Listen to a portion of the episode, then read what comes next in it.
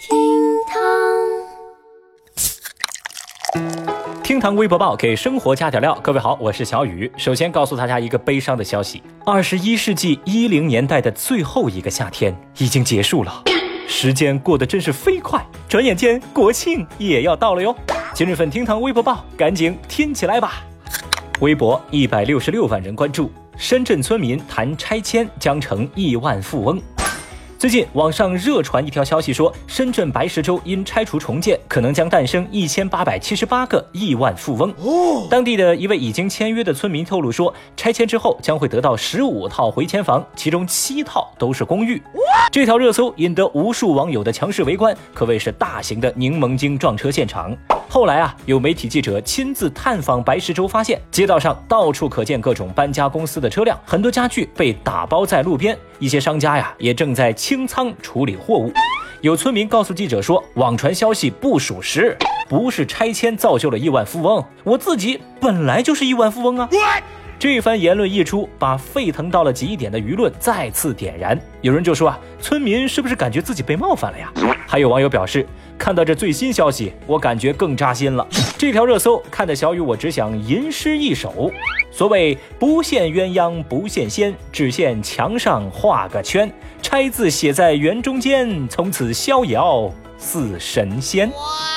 讲真的，当年我看到别人家房子上写着拆字。我总觉得别人好可怜呐，房子都没得住了。结果长大之后，我才发现那个字儿不读拆，这个字儿啊，读富。微博一百三十二万人关注，为拆迁补偿，全家半月结婚离婚二十三次。今年三月，浙江丽水一户人家十一名成员在十五天的时间内，先后结婚、离婚二十三次，目的就是为了进行户口的迁移，以便占有尽可能多的拆迁补偿利益。他们的操作具体如下：小叔子和嫂子结婚离婚，又和嫂子的妹妹结婚离婚，甚至还有和亲家母结婚又离婚。最终这事儿呢，导致四人被刑拘，七人被取保候审。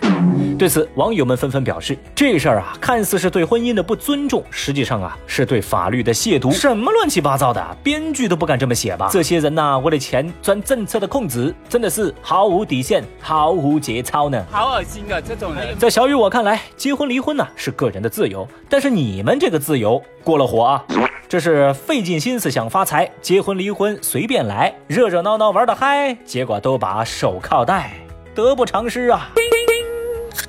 微博一百一十六万人关注，中国人吃掉全球近四成方便面。最近，中国食品科学技术协会发布的数据显示，二零一八年我国方便面销售量占比已经增至全球近四成。而世界方便面协会预测，二零一九年中国方便面销量有望继续维持在四百亿份以上。还有报告显示，二零一八年方便面的世界人均消费量是每人十三点六份，其中韩国人均消费量排第一，人均年消费七十四点六份，而中国人的年消费量为二十九份。那么现在问题来了，您多久吃一次方便面呢？最爱吃什么口味的呢？赶紧到节目下方评论区一起互动起来，让我们快乐的种草拔草吧！微博：十七岁女孩为买手机卖身。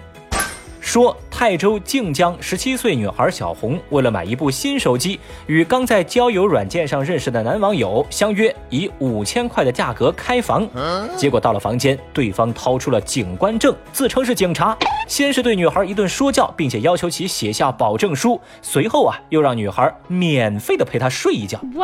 被女孩拒绝之后，该男子强行袭胸后逃离。后来小红当然就报警了，警方将该男子抓获。原来这二十七岁的钱某是制作了一个假的警官证，冒充警察，意图不轨。目前该男子已经被警方行政拘留。小雨，我是听过为了买手机卖肾的，没想到啊，还有姑娘为了买手机卖身。你说你这俩奇葩也算是撞上了啊，都想着空手套白狼。看来啊，还是缺少社会的毒打。微博七十七万人关注。袋泡茶包高温下释放百亿塑料颗粒。加拿大麦吉尔大学研究指出，估计每个茶包冲泡的茶水当中，每杯含有一百一十六亿颗微塑料和三十一亿颗纳米塑料颗粒。研究于九月二十五号在美国环境科学与技术期刊上发表。研究说，茶包塑料颗粒是否影响人类的健康，还需要更深入的研究。但是这茶包释放百亿颗塑料颗粒，那是铁打的事实哦。哎呀，看见这些研究啊，小雨，我觉得自己的寿命真的不长了。不过讲真的，那个茶包那个包包难道不是布做的吗？居然是塑料做的呀！哇，这回我是真长知识了。哎，跟我有一样想法的朋友，在节目下方扣个一呗，让我来看看还有多少人跟我一样那么天真。好了，以上就是今日份厅堂微博报。如果您觉得咱这个节目还有点意思，欢迎您点击订阅。明天我们再聊，拜拜。